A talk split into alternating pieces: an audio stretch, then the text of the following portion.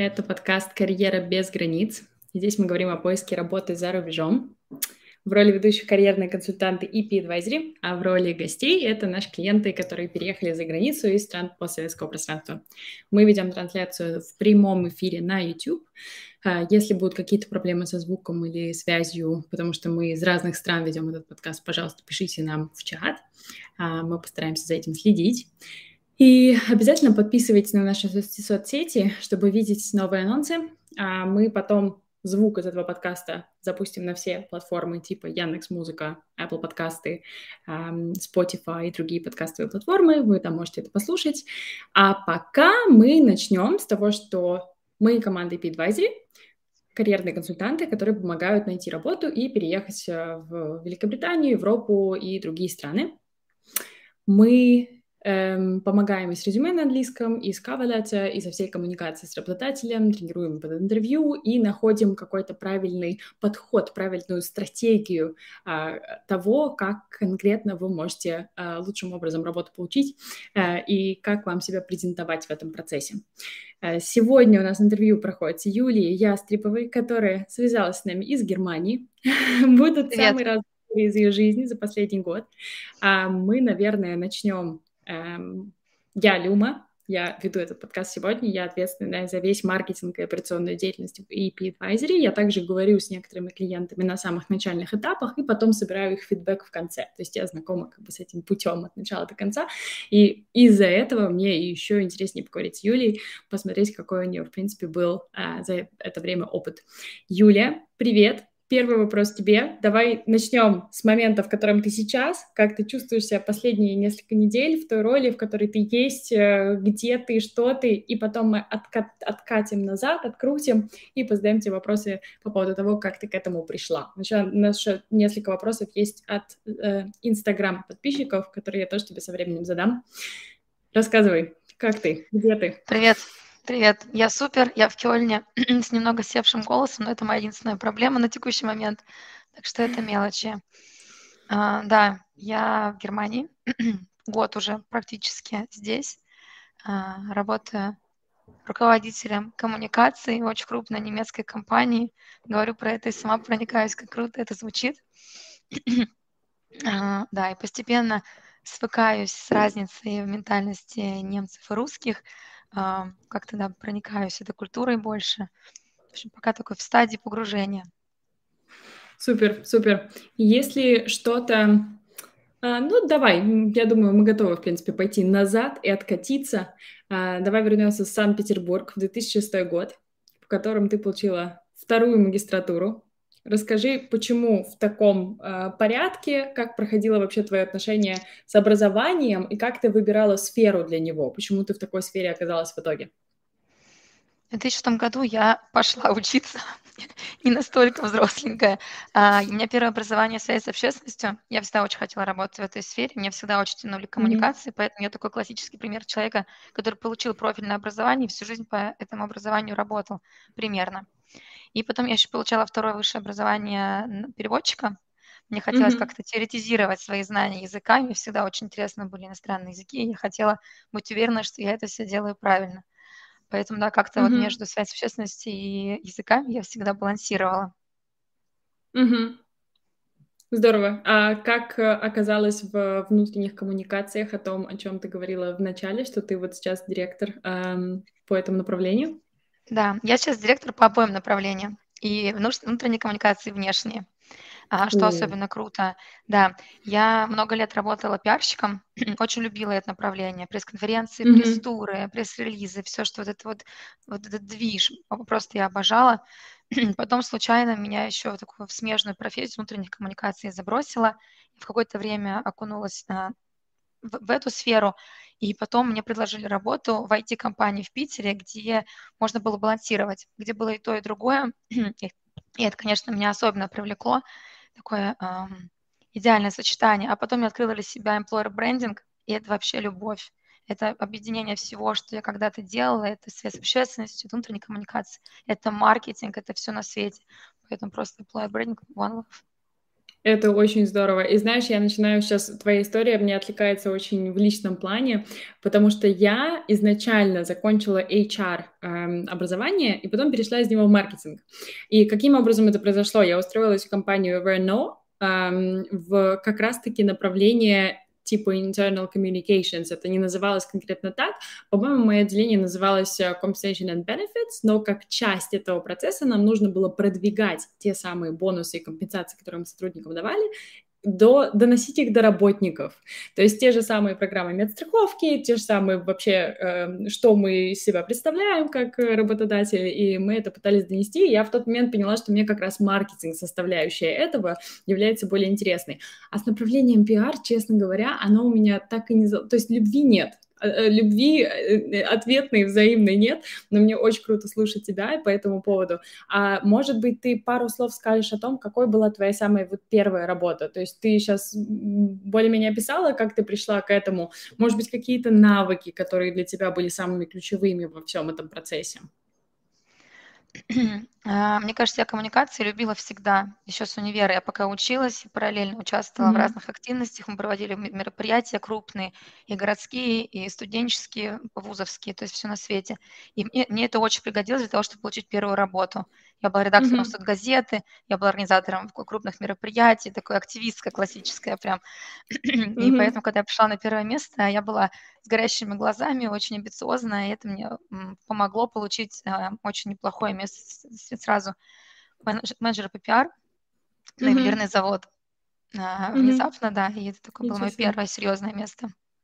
Здорово. Эм, как раз-таки один из вопросов из нашего Инстаграма, он перекликается с тем, о чем мы сейчас говорим с тобой. А, нас спросила Анна, а, был ли у Юлии профильный опыт до новой позиции, если да, то какой? Ты сказала о том, что тебя пригласили в стартап, в IT-стартап на позицию а, employer branding, или как раз там совмещалась внешней и внутренней коммуникации, и следующим этапом стал employer branding?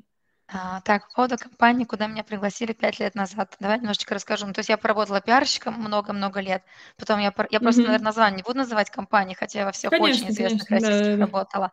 Потом меня позвали в самую крупную российскую компанию нефтегазовую.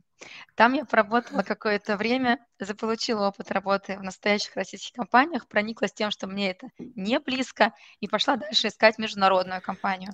И нашла mm-hmm. не стартап на самом деле, это дочка немецкой компании, айтишное подразделение в Питере оно было. И вот туда меня пять лет назад позвали, на очень странный скоп. Мне кажется, они сами не представляли, что это такое, что, чего они хотят. Они просто хотели человека, который будет развивать коммуникации. И я, честно mm-hmm. говоря, сама постепенно туда погружалась, сама делала то, что мне нравится, и сама выводила себя, куда мне интересно. Меня позвали на специалиста. Они даже не хотели mm-hmm. сначала руководителя. И постепенно я из этого сделала отдел с одного человека, два, потом семь. То есть там через три года у меня был отдел целой коммуникации, хотя ничего к этому не шло. Просто компания давала все возможности, чтобы пробовать. И как-то вот я mm-hmm. залетела туда со своими амбициями, со своим этим вечным мнением, которое в российских компаниях никак не пригождалось, даже мешал. В немецкой компании это mm-hmm. то, что надо.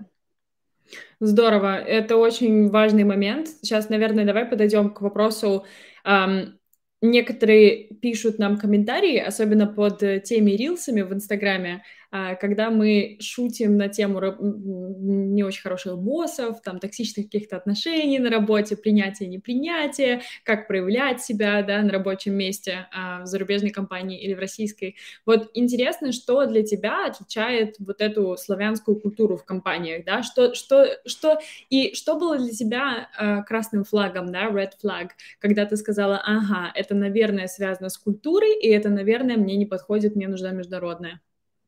Да, это опять же важно сказать, что это неплохо и нехорошо. Просто либо матч, либо не, не матч. Mm-hmm. У меня не случился матч с российскими компаниями. И ну, по разным причинам. Во-первых, я уже упомянула, у меня очень сильное мнение по любому поводу. И я никогда не стеснялась mm-hmm. его высказывать. И в российских компаниях мне сразу дали понять, что это не очень актуально. Mm-hmm. Um, а я не умела скрывать, uh, так не научилась до сих пор. И поэтому, когда я пришла впервые работать в немецкую компанию, и с, с этим же подходом, и мне сказали, это так круто, так здорово, mm-hmm. что ты не боишься высказываться, просто вообще мы прям ждали тебя, я подумала, вау, все, это прям сложилось.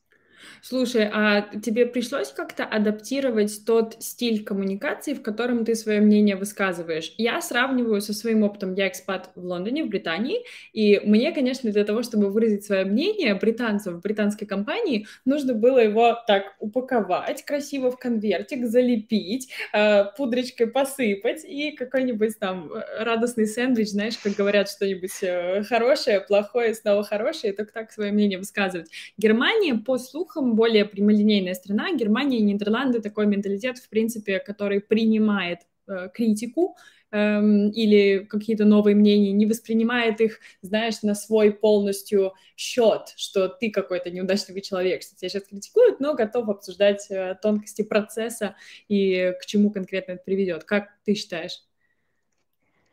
Я думаю, что все-таки не, некоторая необходимость адаптировать месседж, а, скорее подачу, он mm-hmm. требуется. И мне, я до сих пор учусь, честно говоря. Мне периодически до сих пор говорят, что Юля, ты все, вообще все супер, мы совсем согласны, чуть-чуть помягче, и будет вообще огонь. Ну, то есть вот это я периодически слышу до сих пор, я учусь, я адаптируюсь, а, за год тяжело сразу а, влиться и там, проникнуться этим, но я учусь. Но ты права, я не, не, могу э, про, про Лондон судить, но они довольно легко к этому относятся и э, спокойно mm-hmm. отреагируют на критику, на какое-то другое мнение, тебя выслушают. Э, как-то вот, да, с этим мне повезло. Хочу сделать небольшое объявление. Если нас слушают люди в live, которые хотят задать вопрос, пожалуйста, не стесняйтесь, задавайте их в чат. Мы, может быть, не сразу прямо на ходу на все ответим, но все сколлекционируем, соберем под конец подкаста и а, озвучим. А, хорошо, тогда в какой момент возникли твои мысли переезжать? И когда ты думала переезжать, ты думала именно про Германию? То есть из-за того, что ты работал в дочке немецкой компании, для тебя уже было логичным, что ты окажешься именно там? Или ты смотрела на какие-то другие страны? От чего твой выбор зависел? Я, наверное, подумала о том, что я хочу попробовать пожить за границей, когда все хорошо шло на моей текущей работе в России, и я поняла, что мне хочется расти дальше. У mm-hmm. меня совершенно точно не было вот это ощущения, желания убежать откуда-то. Мне скорее хотелось расти. И я подумала, что дальше европейский рынок. Наверное, я хочу попробовать себя в европейской компании напрямую. И тогда я стала присматриваться к разным компаниям. Я скорее э, выбирала, исходя из, из требований по компаниям. У меня были разные страны на примете, не только Германия. Германия, честно говоря, мне кажется, в списке была вот не на первом, не на втором даже месте. Я рассматривала Голландию, Бельгию, немного смотрела на Францию. Ну, Голландия тоже, вот, Германия где-то в списке тоже была. И да, то есть у меня была потребность в росте. Поэтому я пошла смотреть на европейский рынок. Угу, здорово. А, как, э, ну, вот ты назвала несколько стран, Нидерланды. Я объясню, из какой точки я задаю этот вопрос. А, вопрос из эм, вопрос из э, наших клиентов и, в общем-то, их обычных э, проблем, потому что они приходят и иногда вообще не понимают, как им подойти к выбору страны. Понятно, что кто-то может ориентироваться на востребованность их профессии. А, то есть, если эта профессия какая-то уникальная, скажем, к природным ресурсам, которые либо есть в этой стране, либо нет, да, то ты на, это, на этом основываешься.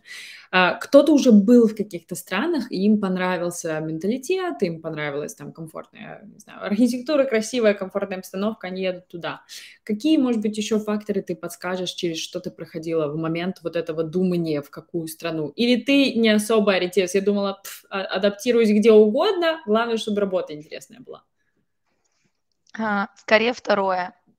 А, я действительно думаю, что адаптироваться можно mm-hmm. при желании. Мне очень была важен, важна а, компания, mm-hmm. задачи, и мне действительно хотелось профессионально расти. Но, конечно, у меня был определенный список стран по разным критериям.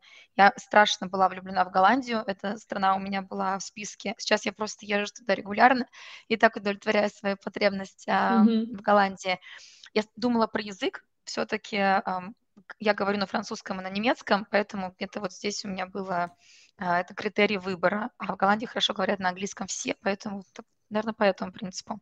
Французский и немецкий это классно, да. Нас многие спрашивают про языки. Для тебя, как считаешь, эм, Мы обычно продвигаем такую позицию, что с английским языком на очень хорошем уровне можно переехать вот по работе. И потом в самой стране вы можете по необходимости добрать какой-то другой язык, да, вы даже не знаете, где вы эм, закончите. Хочу я перевести под кальку с английского, но вы даже не знаете, где вы окажетесь, в каких условиях, какой язык вам нужен, будет э, в первую очередь. Если человек приезжает куда-нибудь в Швейцарию или в Бельгию, то это даже зависит от конкретного региона, где они э, окажутся и какой язык будет нужнее. Как ты считаешь, для тебя язык что значил в этом? Он был важен? Для меня язык в этом случае часть интеграции скорее. То есть я когда принимала mm-hmm. осознанное решение переехать, мне хотелось влиться в страну, влиться в культуру и проникнуться. Мне кажется, языком это гораздо проще. Мне кажется, здесь важно упомянуть, и это я уже по собственному опыте, поскольку я сама теперь набираю людей в разных странах, специалисту, человеку, который э, на такой позиции, довольно, то есть не менеджерской находится, язык нужен. Mm-hmm. А, вот я как-то сейчас, а, мне кажется, в это свято верю. Если ты приходишь на руководящую позицию, прошу прощения за голос, здесь можно обходиться английским. Обычно на руководящей позиции mm-hmm. берут а, людей, которые уже доросли до определенного уровня, которые имеют опыт в разных компаниях, и здесь они как-то готовы больше смириться с тем, что человек не говорит на языке страны. В плане того, что этот человек с более уникальным набором опыта, и да, язык в этом случае так. отходит как бы на, вторую, на второй да. план, да? Поняла тебя. Mm-hmm. А ты набираешь людей в свою команду, правильно? То есть мы все-таки говорим да, о коммуникациях либо HR. Угу. Да, да. Я тебя поняла, да, здорово. Эм, частое поверье, что переезжают только айтишники. И, конечно же, мы сейчас тоже об этом поговорим. Э, каково тебе, вот у тебя было, был изначально такой барьер, что у тебя нет технических скиллов? Почему я сейчас вернулась к этому вопросу? Потому что э, мы говорим о знаниях языка. Понятно, что знания языка, они здорово помогают и поддерживают, но есть еще технические навыки, которые являются самыми transferable skills, да, которые ты можешь перенести из одной э, сферы в другую. И мы иногда даже советуем, например, приходит маркетолог с опытом в основном в контенте, особенно в письменном контенте, где-нибудь, скажем, в Украине, и мы понимаем, что созданием там украинского и русского построения а, контента, там тех же блог-статей или а, другого формата, не обязательно, что ты на английском или немецком сможешь делать то же самое. Даже если ты великолепно знаешь язык, я, например, до сих пор не чувствую себя так уверенно, как в написании текстов на русском. Вот. А технические скиллы в этом плане круто, потому что даже с контент-опытом можно, допустим, доучиться аналитике или SEO и уже уметь этот самый контент адаптировать под требования Google и выиграть за счет этого.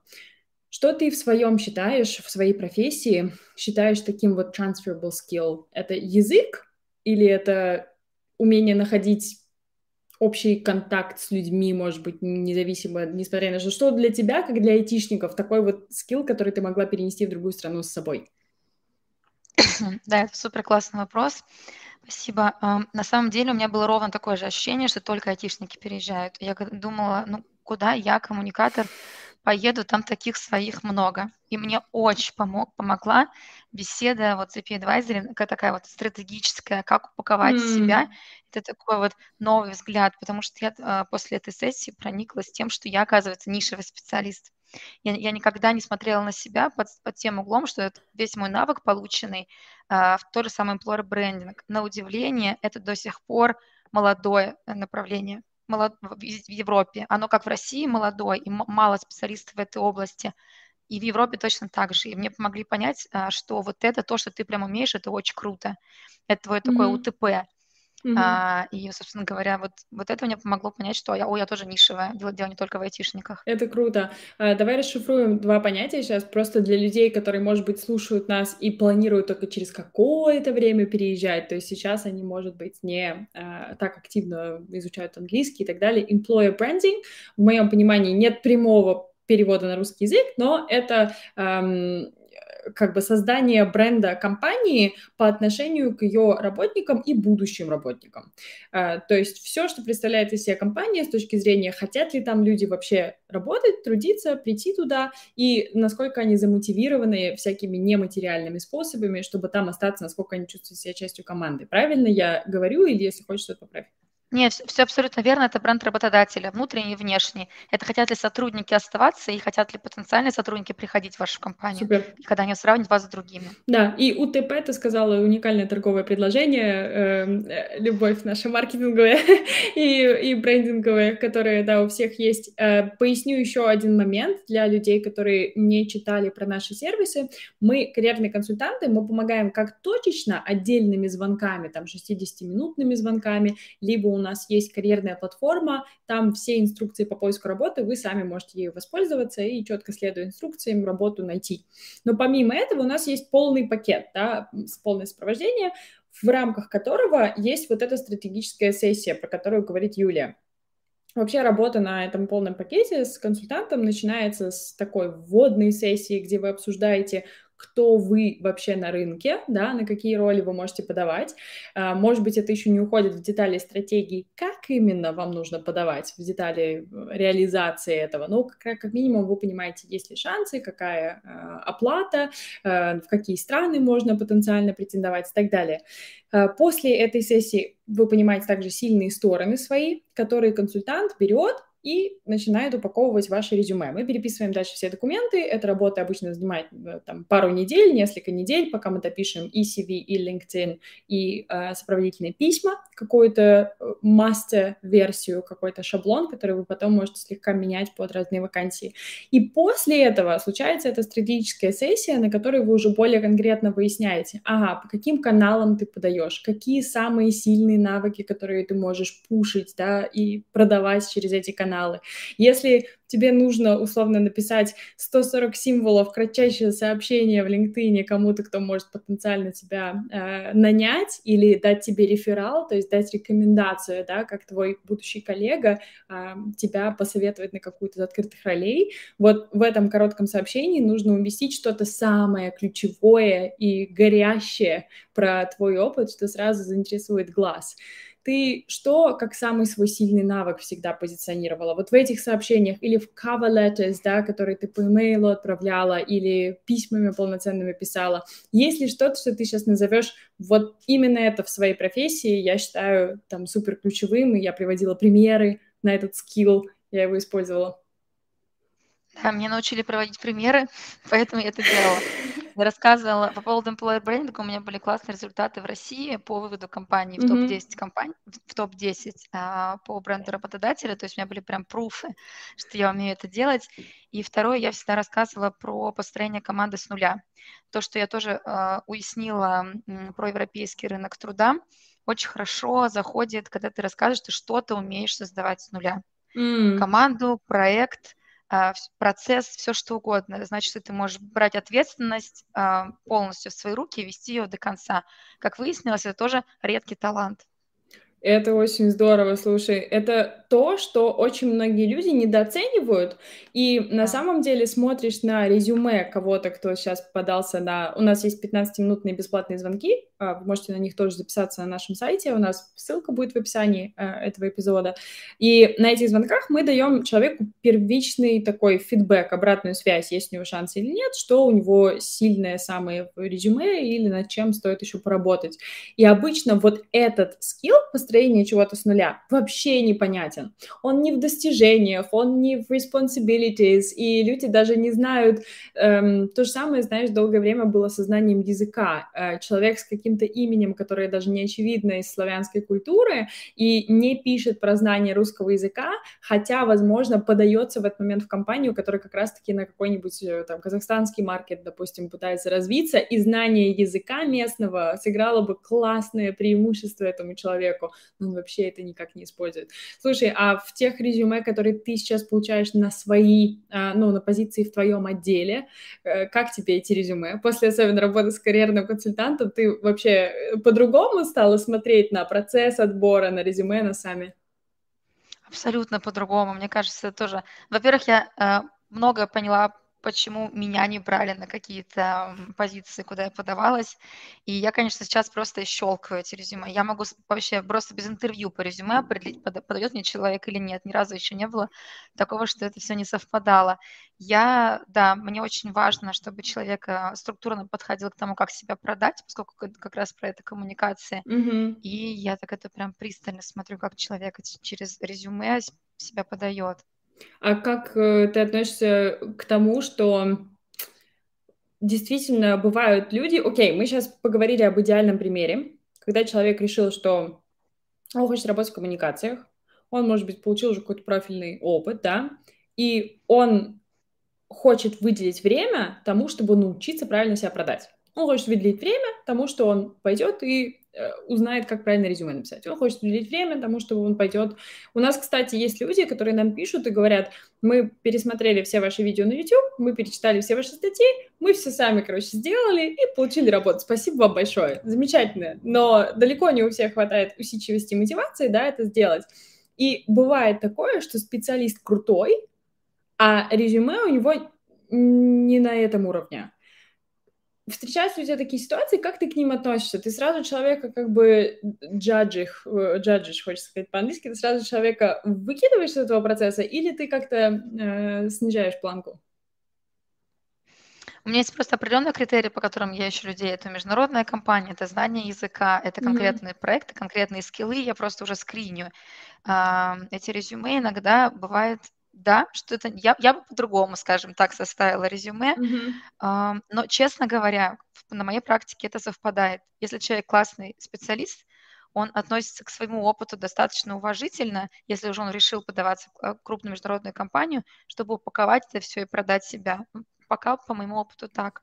Это очень крутой пункт, потому что мы тоже, нас иногда спрашивают, ну как же вы так говорите, что ни одной ошибки в английском языке в резюме недопустительно, или там ни одной ошибки пункт, пунктуация, да, должны быть одинаковые буллет-поинты везде. И мы об этом людям толдычим, и они нас переспрашивают, как бы, зачем? Это же не так важно, это не влияет на само содержание. И я абсолютно с тобой согласна, что это именно твоя репутация, которая, твое даже отношение к делу, отношение к самому себе, которое в этом этом играет важную роль.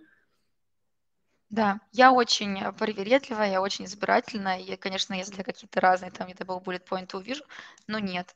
Ну, то есть для меня это правда сразу такая небрежность, которая будет потом проявляться в работе.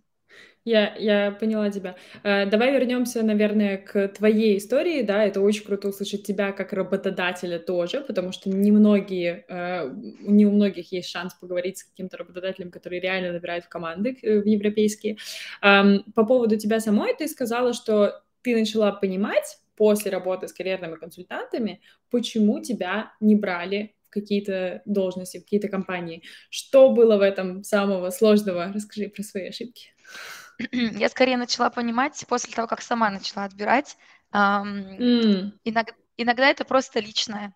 Вот правда, иногда вот люди встречаются, и они не совпадают. И так, я, я сейчас я понимаю, что это нормально. Что просто, ну, вот когда я когда доходила до уровня там, с руководителем, например, просто возникало несовпадение и химия это не возникала. Вот такие случаи были, я сейчас уже задним умом это анализирую. Иногда хочется пойти по пути наименьшего сопротивления. Когда я вижу двух человек, один находится в городе, где мне нужно, а другой даже в этой же стране, но в другом городе, я как работодатель, к сожалению, выберу тех, того, кто попроще, потому что мне так удобнее. Mm-hmm. Поэтому я могу понять, когда работодатель решает, что я не очень хочу, грубо говоря, заморачиваться с кандидатом, мне проще взять своего, mm-hmm. к сожалению. Вот, вот такая реальность.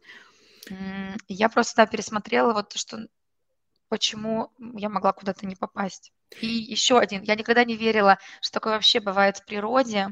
Overskilled. Мне когда один раз сказали, что для конкретно для специалиста я overskilled, э, в Голландию подавалась, я подумала, ну это какая-то странная отмазка. Но я недавно по такой же причине отказала кандидату, потому что я понимала, что она скоро уйдет, что я не могу обеспечить ей такую, такие задачи, к которым она привыкла и на которые она способна, и что она уже делала, mm-hmm. я ее потеряю. Мне невыгодно просто в нее вкладываться. И я подумала, вау, это существует. Я даже могу э, такой личный пример, э, который я, кстати, даже не задумывалась о том, что это тоже подходит под такую категорию, и сейчас поняла. Uh, у меня на работе я, получается, Head of Marketing and Operations uh, в EP Advisory, um, и за последние пару месяцев случилось, случились периоды времени, в которые мне нужно было а, публиковать что-то, да, в которые мне нужно было разобраться снова в Инстаграме во всех обновившихся алгоритмах. Это другая работа. Это вот работа, которая... Эм, которую я когда-то делала, у меня хватало на нее усидчивости, но в данный момент я уже настолько давно там не была, и в то же время я понимаю, что мне настолько не хватает на нее терпения, что меня просто на это не хватит. Но с другой стороны, когда я подавала на работу здесь, э, допустим, в Англии, и пару лет назад ее искала, и до этого пять лет назад после магистратуры искала, я подавалась везде, где попала. И если бы я оказалась на должности, которая как бы маркетинг, которая как бы соцсети, но она э, э, как бы вернула меня на, на два года то, чем я, может быть, занималась раньше, но в чем я соскучусь достаточно быстро, то бедный несчастный работодатель, простите, что я встала на сторону работодателя внезапно, но э, пришлось бы им заново инвестировать деньги в то, чтобы искать кого-то с нуля и, и интервьюировать. Слушай, ты сказала про город, я сейчас хочу обратить такое, э, такое внимание, хитрость, может быть, Э, некоторые из людей, с которыми мы общаемся, не обязательно даже клиенты, а подписчики или те, кто приходит к нам на короткие звонки, хм, они прямо сразу в резюме или на первом же контакте с работодателем заявляют о том, э, что ищут работу с релокацией. То есть я в такой-то стране, я ищу работу с релокацией. Я пытаюсь тонко донести до людей, что если вы с самого первого момента заявляете, что вы должны, как работодатель, перевести меня куда-нибудь в другую страну, то это сразу как будто бы просто э, звезда, которая на свой, э, как это называется, когда комнатки, в которых водичка должна стоять, цветочки должны быть в таком-то количестве. Райдер. Да-да-да, вы сразу райдер свой предъявляете, а работодатель еще не инвестировал в вас времени достаточно, чтобы хоть немножко, ну, заинтересоваться в том, чтобы что-то потом сделать для вас. То есть я всегда советую людям на каком-то, может быть, следующем этапе сказать об этом. Ни в коем случае не скрывать информацию, если вас э, спрашивают об этом прямо. Но если в той же ситуации, о которой Юлия сейчас говорила, на одном уровне выбора окажется, дойдет только один человек, который реально будет крутым, и даже если он будет в другой стране, работодатель уже будет морально готов к тому, что этот сотрудник um, is worth investing into, то есть стоит того, чтобы инвестировать в него время и деньги, и uh, организовать ему визу. Что думаешь сама по этому поводу? Я абсолютно согласна, потому что помимо того, что э, бывают ситуации, когда я сравниваю, мне проще взять человека, который находится в этом же, в этой же локации, были другие примеры. Вот я не, недавно делала офер человеку, который находится в, этой же, в этой же стране, но очень удаленно, но она такая крутая. Я, мы уже прошли все этапы собеседования, я подумала, что ладно, вот здесь я готова, я даже готова вот, ну, там, разные форматы работы рассматривать, потому что она крутая. То есть бывают mm-hmm. очень разные кейсы, я бы точно не стала рекомендовать начинать с этого перевезите меня срочно, да. да. И семью мою перевезите. Да, это, это нужно даже не то, чтобы, еще раз подчеркну и сделаю еще дополнительный дисклеймер, не скрывать эту информацию, не врать как-то сильно, а говорить именно о том, в первую очередь, какой вы специалист и что вы достигнете для компании, и потом, как второстепенные данные о том, что э, вам может понадобиться их поддержка. Но потенциально выходы разные есть. У нас даже есть клиенты, которые сначала договариваются на удаленную работу или им находят другой офис, например, офис в каких-то Эмиратах или других странах, где чуть-чуть попроще с визовым а, спонсорством. И потом уже после этого они оказываются в головном офисе компании, поэтому все возможно. Не основывайте свой поиск работы на том, а, кто вас перевезет, кто даст вам визу. А, слушай, очень круто с тобой разговаривать, но уже скоро будем сворачиваться. Давай поговорим про то, то, а, что для тебя было самое сложное в моменте поиска вот этой работы, на которой ты сейчас. И потом поспрашиваю тебя про Германию и про, в принципе, твою э, вайб сейчас, страну вокруг тебя. Что для тебя было самое сложное? Наверное, в принципе, самое сложное в поиске работы для меня это была такая честность с собой. То есть в какой-то момент мне показалось, что я готова переехать в Европу, мне так хочется, что я готова на любую работу. Потом я честно села, поговорила с собой, нет, то есть есть какие-то пункты, которые для меня очень важны. То есть, например, я не готова после руководящей должности пойти на специалиста даже ради условной страны мечты. И я решила, что все-таки есть критерии обязательно, на которые вот я не подвинусь, которые для меня очень важны. Угу. И я тогда даже не рассматривала вариант трудоустройства в головной офис своей компании, потому что там не было таких вакансий. То есть в целом а, вот на, на, на руководящую позицию такого не было. И поэтому, когда я узнала, что эта позиция открылась а, в головной компании, я на нее подалась, конечно. И здесь уже я проходила все эти этапы, как любой внешний специалист, потому что я подавалась из России. А, то есть все те, те, же, те же этапы я проходила, подача резюме, и все интервью, все согласования, все это было ну, точно так же. Угу. Слушай, эм, это здорово. Я э, хотела э, рассказать про то, что у нас есть э, статьи, я сейчас их скину вот сюда в чат, э, и они будут в описании эпизода, потому что там есть информация о разных странах, и как раз-таки о, о процессе отбора в разные страны. Э, и Среди прочего, там есть статья «10 психологических блоков, почему я не могу найти работу». И честность, и именно психологический аспект этого, это вот одно из главных вообще в основе, э, главных причин э, того, почему многие люди туда не попадают. Я тоже была одной из них. Это интересно, ты сейчас сказала, что сама осознала, почему тебя куда-то не брали. И я осознала тоже, какие я ошибки понаделала, когда искала работу после магистратуры, что я подавалась куда ни попадя, просто для того, чтобы меня хоть шкуркой, хоть тушкой, хоть как-нибудь взяли и дали мне там спонсорство и так далее. Но если быть честным с собой, и индустрии, вот некоторым не подходят те, в которые они подаются. Например, те же коммуникации, но если ты идешь, например, в табачную компанию, это спорный момент, и некоторые люди оказываются в с тем продуктом, который они несчастливы продавать или частью которого быть. Я не говорю, что это для всех плохо, это для некоторых людей очень классный а, карьерный путь, а, но бывает такое, что люди это не предусмотрели. Бывает такое, что люди тот момент, который ты назвала про интервью, про собеседование, про дисконнект на эмоциональном уровне с тем человеком, который тебя собеседует мы всегда говорим о том, что на собеседованиях важно не только самому себя правильно продать и в нужный момент что-нибудь рассказать про то, какой ты замечательный и пушистый, но еще хоть как-то вообще предположить, что ты будешь сейчас с этим менеджером следующие 2-3 года, по-хорошему говоря, если ты будешь счастлив со всеми другими обязанностями, ты будешь с этим человеком работать, каждый день с ним взаимодействовать. И я сейчас в EP Advisory смело могу сказать, что я на вот самом лучшем своем рабочем месте за всю пока свою карьеру, а, именно из-за того, насколько я себя комфортно чувствую в команде, насколько мне круто с боссом, насколько мне круто с коллегами и с консультантами, и с маркетинг коллегами, а, и насколько я чувствую на одной волне, наверное, с идеями, да, всех людей. Ты это сразу поняла? Ты это легко на собеседовании поняла, что ты будешь на одной волне? Понятно, что если это была та же компания, ты в целом понимала, что в правильном направлении идет. А вот твой отдел, твой менеджер будущий? С этим тоже э, не было сложности. Я знала человека, э, который там менеджером был. Я скорее про команду думала. Я вот я не знала, кто это будут люди, потому что мне нужно было, во-первых, э, унаследовать часть команды, которая была, mm-hmm. и еще найти людей э, со стороны. Вот была такая задача. Я не знала, как вот я с этим скорее справлюсь. И в целом, честно говоря, вот эта вот э, часть э, презентации себя немецкому коллективу, это, наверное, тоже еще один челлендж, который я проходила, потому что я пришла в очень сложное политическое время. Я пришла на руководящую должность. А я пришла в сложившийся коллектив. Давайте, ну, то есть, я, ну, то есть у меня прям комбо был. Я была иностранная девушка в, в непростой период, и я, мне нужно было прям себя им а, так, так поставить, чтобы это mm-hmm. рабочий процесс наладить. Получилось со всеми или с кем-то уже потом в конце догоняла? Вот они догнала. По-разному было.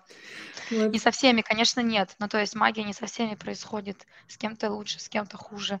Очень по-разному нет. И кстати, ну, то, то, тоже про честность.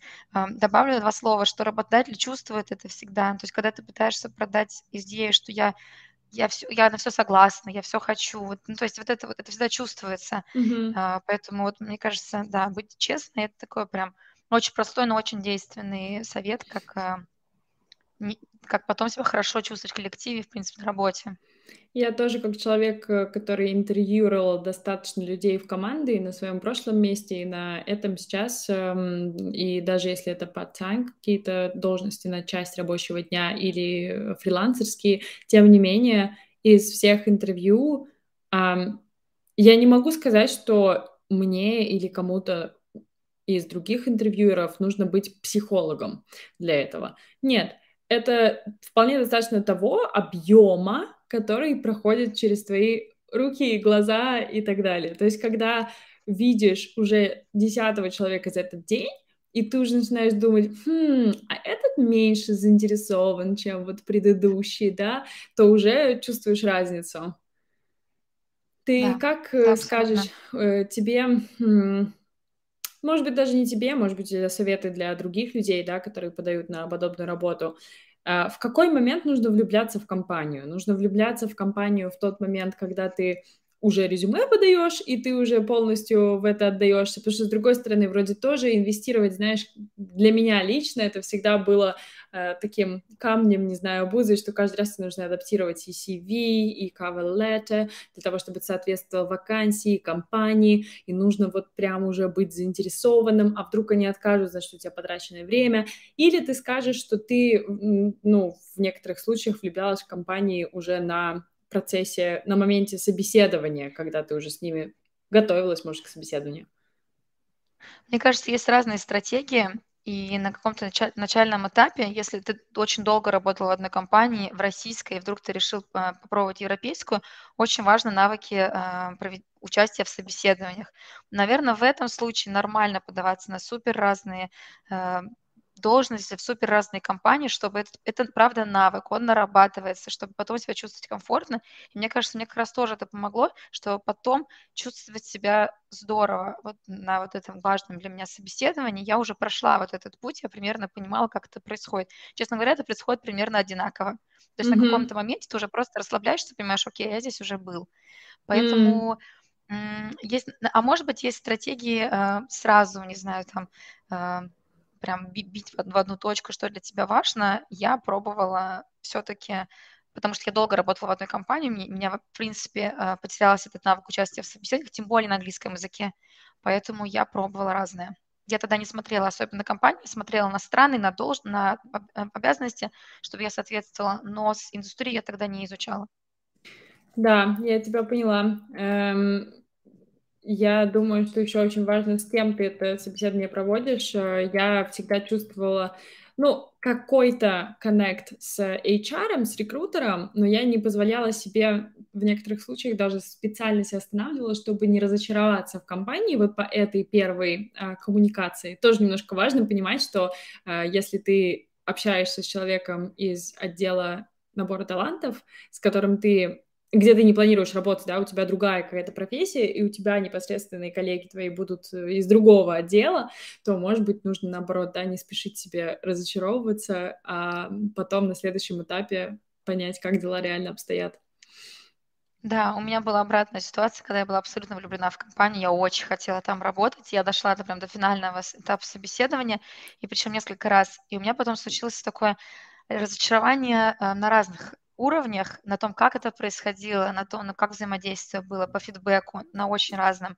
Я сейчас понимаю, что для меня это важно, я поскольку сама это прохожу сейчас, а, Поэтому, наверное, да, не очаровываться сразу это важно, а, не строить какие-то иллюзии по поводу компаний, а, изучать, смотреть, что тебе категорически не подходит, но влюбляться сразу, наверное, так себе подход. Да, поняла тебя. Эм, я скинула две ссылки в описании YouTube, и я добавлю их в описании наших аудиоэпизодов. Это 60-минутная консультация и полное сопровождение при поиске работы. 60-минутную консультацию можно использовать как отдельный такой момент для тренировки на собеседовании. Если вы уже прошли все этапы, и вы непосредственно боитесь, либо вы боитесь эм, какой-то предыдущий этап типа тестов, в некоторых корпорациях устраивают такие psychometric tests, aptitude tests, либо вы боитесь эм, собеседований, будь то с HR или с нанимающим менеджером, за 60 минут реально э, подойти к этому вопросу, заранее попросить вас, может быть, описать эм, свои ответы на вопросы на предыдущих интервью, проанализировать их, попробовать вам задать другие, потренироваться. Мы всегда еще советуем тренироваться в зеркало или в стену, потому что бывает такое, что э, человек на другом конце линии, особенно если это видео-интервью, он не дает достаточно обратной связи тебе, то есть он не улыбается, не кивает, и ты чувствуешь себя так, как будто ты реально говоришь в стенку. Вижу, что ты что-то хочешь сказать. Нет, я соглашаюсь абсолютно точно. Вот это активное слушание, э, я, э, есть супер пассивное слушание, поэтому да, очень ценно. Да, и поэтому, да, в общем, это два таких отдельных поинта. Хотите, тренируйтесь да. с нами, хотите, тренируйтесь сами с собой, но и с друзьями, со знакомыми, и на реальных интервью, как Юлия говорит, вы можете на все на них соглашаться и проходить их просто ради навыка, даже если это не ваша там самая любимая, воображаемая должность, и можете потренироваться с нами. И полное сопровождение — это тот пакет, э, который я раньше упоминала, где мы с вами полгода работаем, пишем все документы и много, много вам рассказываем хитростей этого процесса. Хорошо, последний вопрос по твоей истории, и потом про Германию пару минут. По твоей истории просто скажи, в какой момент ты поняла, что ты все, I'm doing this, я переезжаю. Это было иногда виза, иногда для кого-то это офер, но что это было? Иногда для кого-то это просто решимость это сделать, да, на самом первом этапе. Что для тебя это было? На самом деле я очень много думала. У меня не было такого, что я прям после... Я, я долго думала после оффера. Mm-hmm. В принципе, не люблю принимать неизвешенные решения. Для меня было очень важно заинтересованность работодателя во мне. И у меня были какие-то дополнительные беседы, когда я когда, ну, то есть готовность работодателя принимать меня такой, какая я есть, с моей мотивацией, с каким-то с моим подходом к делу, для меня оказалось решающим фактором. Mm-hmm. То есть я поняла, что мы конкретно с этим человеком сработаемся. И тогда я решила вот, вот конкретно да, вот с, с ней я готова пойти дальше и развиваться дальше. Вот, наверное, вот это было решающее. Я прям была там максимально замотивирована. Это круто. Я даже частично после большей части разговора с тобой не не понимаю, мы с тобой сейчас про карьеру поговорили и, или про сессию э, с психологом, знаешь, э, да, моя терапия привела к тому, что вот у меня самоценность на таком-то уровне, я понимаю свои границы, но потому что это реально очень сильно вопрос того, как ты себя позиционируешь, да, как ты себя чувствуешь вообще, достоин ли ты этой работы, э, там, должности переезда. Про Германию. Скажи какие-нибудь плюсы и минусы. Я знаю, что у тебя и то, и другое есть. И ты в Кёльне, который не является самым большим городом э, Германии, поэтому интересно, что ты думаешь, как себя ощущаешь. Какой следующий план? Нет плана. Плана нет, план работать, наслаждаться жизнью, путешествовать и получать максимум от э, жизни в Европе. Вот такой план. Я, мне кажется, это важно сказать для тех, кто собирается переезжать. Не бывает идеальных стран. Мгм. А, и если есть какая-то страна, которая кажется вам страной мечты, все равно будут моменты, которые вас разочаруют. И нужно таким очень, мне кажется, с трезвым умом, не особенно очарованным, влюбленным ехать, потому что есть плюсы и минусы в разных странах. В Германии очевидный плюс. Я себя здесь очень свободно чувствую во всех проявлениях. То есть, мне кажется, Германия такая страна, которая принимает всех.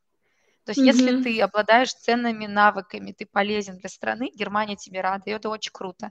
То есть у меня здесь ни разу за год жизни не возникло ощущение, что ну, какое-то негативное там в любых проявлениях. То есть я понимаю, что вот, не знаю, страна мне рада. То есть так я ни разу не, не, не сталкивалась.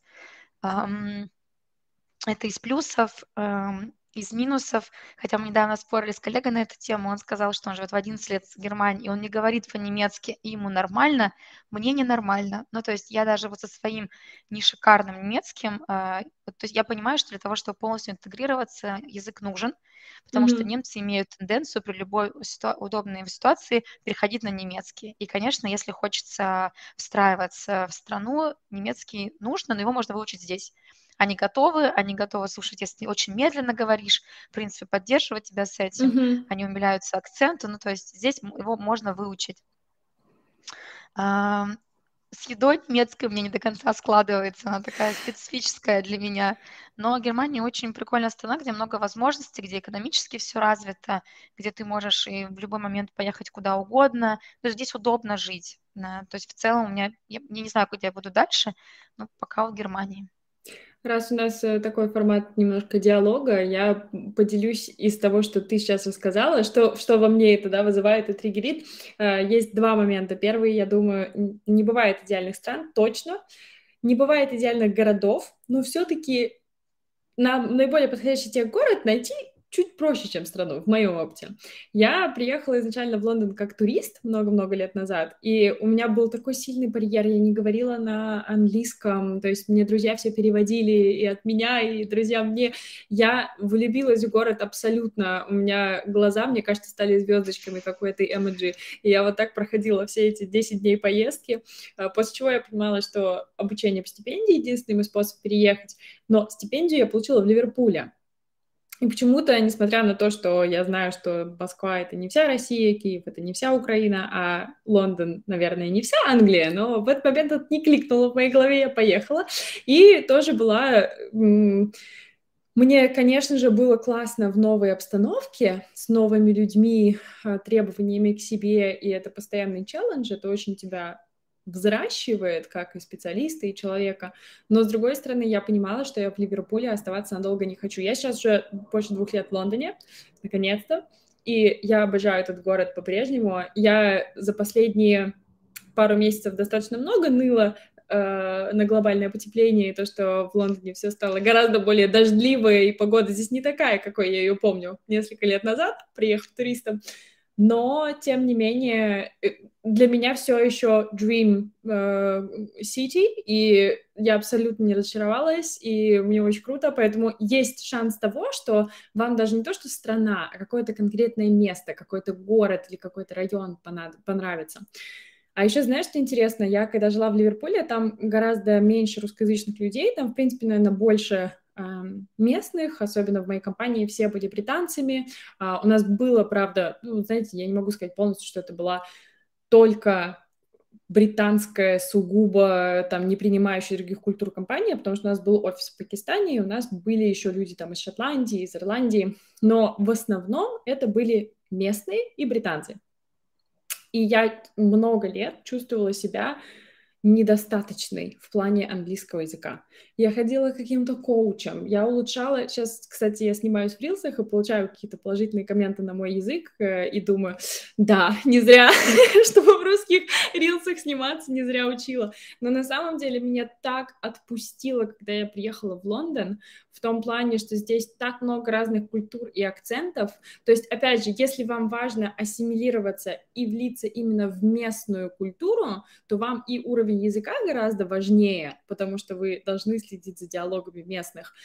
И вам нужно быть именно заинтересованным в этой культуре. Но если вы переезжаете в очень мультинациональный город, у вас не будет, в принципе, проблемы влиться. То есть вы везде найдете, у меня там кого только среди друзей нет, каких-то национальностей нет, вы везде, в принципе, это найдете, даже э, с э, просто upper intermediate, допустим, уровнем языка найдутся люди, которые будут на вашей волне. Но, да, э, поняла по поводу вливания. Э, Слушай, знаю, что в Берлине очень веганская э, кухня развита, активно развивается, и много веганских мест. А, ты сказала про немецкую еду, мне было интересно, что в Кёльне с веганской еду, с инклюзивити и разными культурами и так далее. Да нет, разное, конечно, есть. Я имею в виду классическую немецкую кухню, которая все-таки преобладает. И я выбирала город эм, по принципу близости к головному, головной компании. То есть мне просто mm-hmm. удобно ездить. Поэтому для меня Берлин было не опцией на тот момент. Но да, конечно, в Берлине вариантов побольше, как в любой столице, там есть примерно все. Да, поняла. Э, спасибо тебе огромное. Мне очень понравилось задавать тебе вопросы, мне очень понравилось, как твои ответы триггерили еще и мои ответы. очень приятно э, услышать реальное мнение. Слушай, э, хочу всем нашим зрителям, слушателям сказать, чтобы нам оставили оценки в том приложении, которое вы слушаете, потому что это помогает нам выше выпадать в результатах поиска э, про все связанное с границей э, и с поиском работы, с карьерой, э, и тогда получать давать другим людям дозу вдохновения нашим подкастам. Надеемся, что именно в этом наша цель, именно в этом э, предназначение этого подкаста. Подписывайтесь обязательно на наши соцсети. У нас сейчас очень активно развивается Инстаграм, и там много видео и смеющихся над людьми в поиске работы, дающих какие-то полезные советы, бесплатный контент, поэтому обязательно подписывайтесь. И, конечно, приходите на консультации, на звонки, даже если это будет бесплатный 15-минутный звонок, мы вас сориентируем, есть ли у вас шансы переезда и в какую страну вам лучше податься с вашим опытом, в какой стране у вас точно будет конкурентное преимущество. Мы никогда не берем никого на какой-то полный пакет, исходя из просто там нашего желания э, денег заработать, а всегда говорим именно о том, какие у человека шансы. Э, это главное в нашем решении, чтобы вы в итоге добились результата и переехали туда, куда вы хотите, и жили и работали там, где действительно хочется. Юлия, большое спасибо. Останавливаю стрим. И... Спасибо, что позвали. Спасибо. Спасибо. Удачи тебе. Давай. Спасибо. Пока.